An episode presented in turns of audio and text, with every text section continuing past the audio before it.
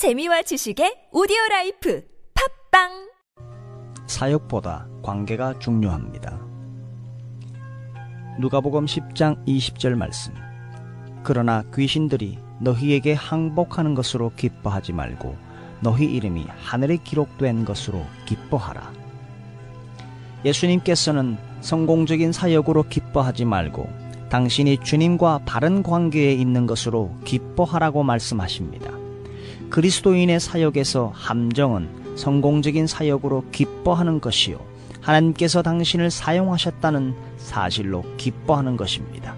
만일 당신이 예수 그리스도와 바른 관계에 있으면 당신을 통해 하나님께서 무엇을 하실지 절대로 짐작할 수 없습니다. 계속적으로 주님과 바른 관계를 유지하십시오. 그러면 당신이 어떠한 상황에 있던 매일 누구를 만나든 주님은 당신을 통해 생수의 강을 흐르게 하실 것입니다. 이때 당신으로 하여금 이러한 사실을 모르게 하시는 것도 주님의 자비입니다.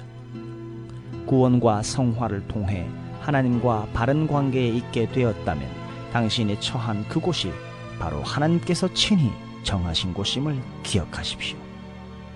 하나님께서 빛 가운데 계심같이 당신도 빛 가운데 거하기만 하면 주변 상황에 대한 당신의 반응에 의해 당신은 하나님의 뜻을 이루게 될 것입니다. 오늘날의 풍조는 사역을 강조하고 있습니다. 사람들의 유용성으로 그들의 사역의 기초를 삼는 자들을 경계하십시오. 당신이 사람을 유용성으로 평가한다면 예수 그리스도는 이 세상에서 살았던 자들 중 가장 큰 실패자일 것입니다. 성도를 인도하는 대상은 하나님이시지 당신의 유용성이 아닙니다. 하나님께서 우리를 통해 하시는 일이 중요한 것이지 우리가 주를 위해 하는 일이 중요한 것이 아닙니다.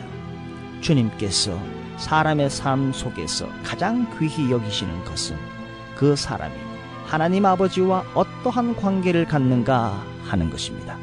예수님께서는 히브리서 2장 10절 말씀처럼 많은 아들들을 이끌어 하나님 아버지의 영광에 들어가게 하십니다.